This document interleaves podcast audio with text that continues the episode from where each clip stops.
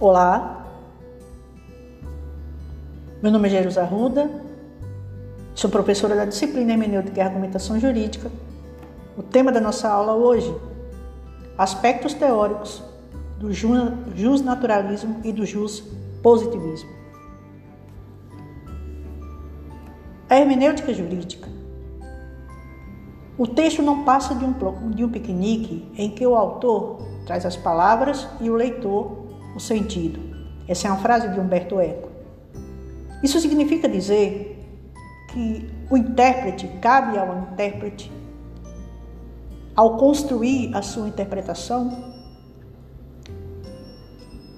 não observar apenas o tratamento, a questão jurídica, do ponto de vista técnico. É preciso pensar o direito, antes de tudo, naquilo que o, que o constitui, a sua linguagem. Dentro desse processo hermenêutico, existem algumas teorias chamadas teoria dos círculos. Nós temos a teoria dos círculos concêntricos, a teoria dos círculos secantes e as teorias independentes, que fazem uma abordagem acerca do direito e da moral.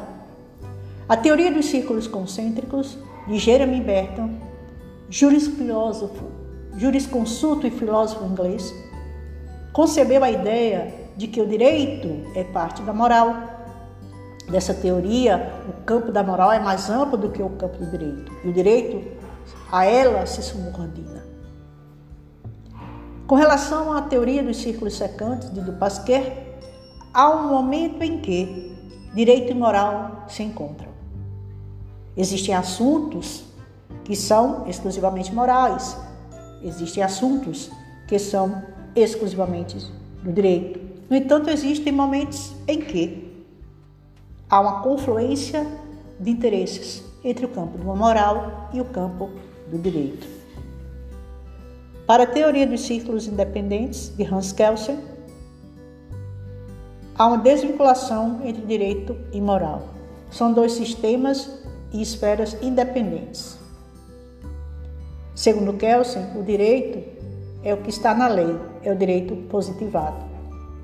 Então, a primeira teoria pertencente ao justo filósofo Jeremy Bentham, denominada teoria dos círculos concêntricos, teoria dos círculos concêntricos, de acordo com essa teoria, o conceito de direito está inserido no campo da moral. Para Bentham, a moral é mais, é mais ampla e abrangente do que o próprio direito. Para a teoria dos círculos secantes, criada por Pasquier, ele prega que tanto o direito quanto a moral possuem faixas de competência própria, como também possuem uma faixa de competência em comum. Ora, o dever de prover alimentos, por exemplo, pode ser encarado como uma obrigação jurídica e como uma obrigação moral. Por último, temos a teoria dos círculos independentes, elaborada pelo pai do positivismo Hans Kelsen.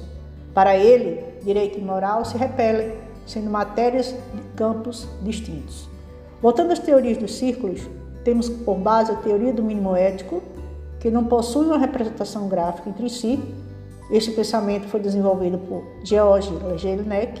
Estabelece que toda teoria jurídica se baseia no valor moral. Este filósofo cria este conceito a partir do ser e do dever ser.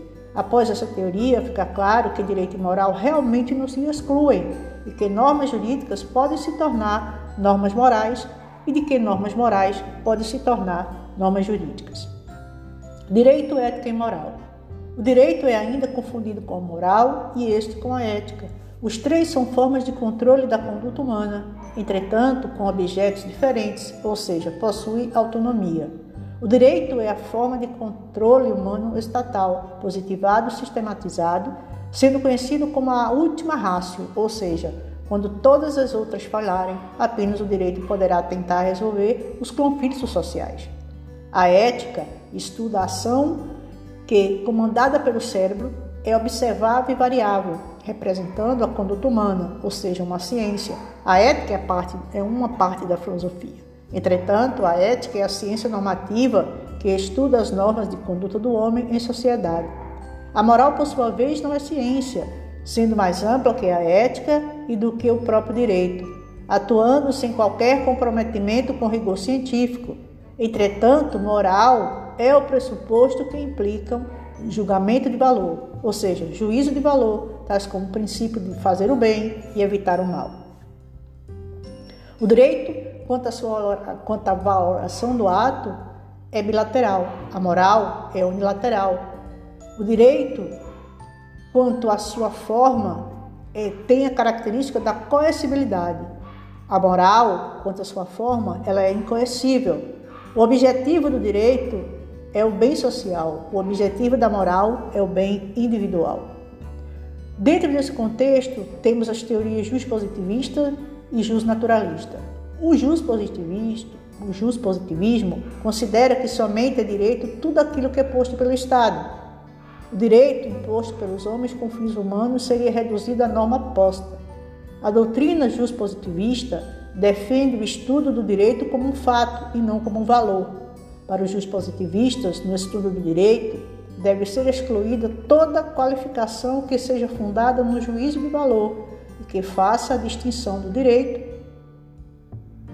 e do bom e do mal, do justo e do injusto. Existem, portanto, duas teses: a tese de separação entre direito moral, que está para o positivismo, e a tese da conexão entre direito e moral, que está para o naturalismo. É uma importante questão para as correntes da filosofia do direito e sua distinção é com ela e, e como elas tratam a relação entre direito e moral. Tanto o direito quanto a moral estabelecem regras de conduta e ambas estão sujeitas às variações de tempo e de espaço. Mas o que diferencia as duas? O que é uma regra moral? O que é uma regra jurídica? Pela tese da separação entre direito e moral, para o, para o positivismo jurídico, direito e moral são coisas distintas e assim devem permanecer. É a chamada tese da separação entre direito e moral. Na palavra de John Austin, um dos precursores do positivismo jurídico, a existência do direito é uma coisa, seu mérito ou demérito, outra. A tese da separação não significa que os positivistas não vejam relação entre direito e moral. As normas jurídicas não dependeriam da moral para sua validade, mas na maior parte das vezes a norma jurídica coincide com a moral social. Assim, por exemplo, o homicídio é legal e também moral. E o mesmo se diga sobre não pagar pensão alimentícia para o filho menor, ou caluniar alguém, por exemplo. Mas, para os positivistas, a conexão entre direito e moral é histórica ou contingencial e não conceitual. Portanto, para a norma jurídica existir, ela não precisa ser boa, justa, conveniente ou razoável. A teoria positivista defende, portanto, ainda a total separação entre direito e moral, afastando-se das correntes do moralismo jurídico defendidas por autores como Ronaldo Orque, Robert Alexis, Karl Lawrence. Assim, para os positivistas, o estudo do fenômeno jurídico não depende de uma avaliação moral, e o reconhecimento da validade das normas não depende da sua conformidade a critérios sobre o que é justo e correto. Considera-se válida toda norma criada por autoridades reconhecidas pelo ordenamento jurídico para tanto, independentemente do seu conteúdo. Desta maneira, o aplicador do direito deveria decidir sobre o caráter jurídico da norma, com base na sua forma e não na sua substância. Pela tese da conexão, nós temos que o justnaturalismo adota esta tese da conexão ou da vinculação entre direito e moral. Aqui o direito e a moral estão ligados, não apenas de forma contingencial, como no positivismo, mas de forma conceitual. Para o justnaturalismo, não basta que a norma seja emanada de um órgão que tenha competência para tal. É preciso que esta norma seja justa. É a chamada fórmula de Radibot, segundo a qual a lei extremamente injusta não é lei e foi adotada por vários filósofos modernos é, e que se constitui um abrandamento da máxima de São Tomás de Aquino, para quem a lex inustia non est lex, ou seja, a lei injusta não é lei. O direito natural, ou justnaturalismo, Trazemos como exemplo o artigo 1723 do Código Civil para espelhar essa regra. Segundo o artigo 1723 do Código Civil, é reconhecida como entidade familiar a união estável entre homem e mulher, configurada na convivência pública, contínua e duradoura, estabelecida com o objetivo de constituição de família.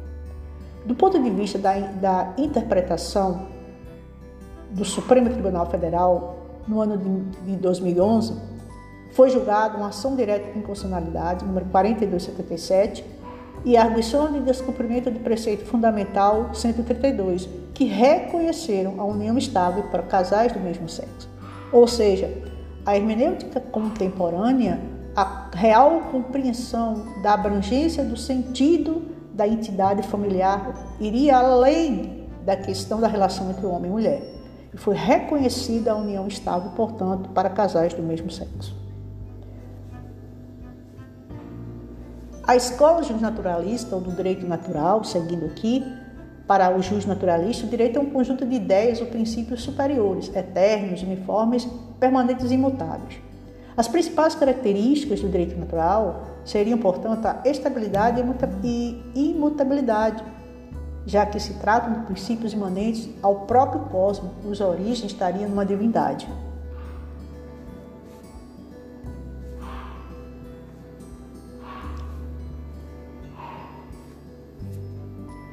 O positivismo, a seu turno, tem origem, que tem origem na Europa, lá no século XIX, tem por base o seguinte: direito como lei.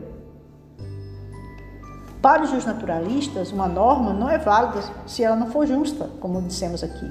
Já para o positivismo, uma norma é justa se for válida, ou seja, se existe ou não como regra jurídica num determinado momento, num sistema jurídico específico. Então ela deve, ela deve emanar de autoridade competente, devidamente autorizada, como acontece, por exemplo, com a disposição na nossa Constituição Federal de 1988, que estabelece as competências dos poderes.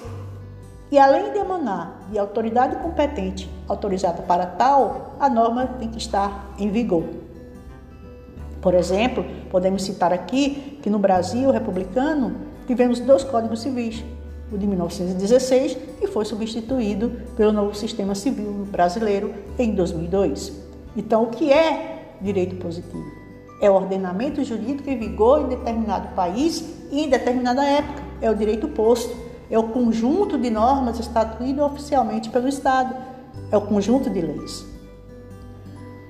Dentro desse contexto, iremos agora para a parte final da nossa fala hoje aqui, nesta aula, é de que, entre o processo de transição da tradicional escola hermenêutica, que havia apenas a, a lógica da subsunção do fato à norma, através de métodos de interpretação, como o método filosófico, é, finalístico, o método hermenêutico histórico, o método gramatical.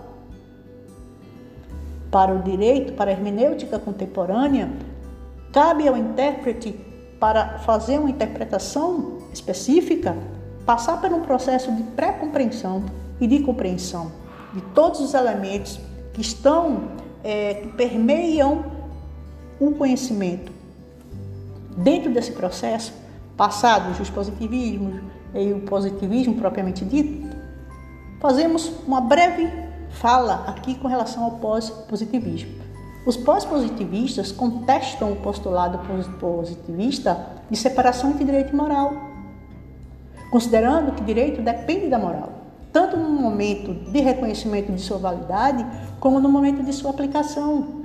Esta doutrina valoriza os princípios da moralidade, da justiça e na legitimação democrática. Nesta visão, princípios constitucionais, por exemplo, como dignidade da pessoa humana, bem-estar social da, da, da coletividade, é, o princípio da igualdade, influenciariam de fato a aplicação do direito. Ficamos por aqui e até a nossa próxima aula.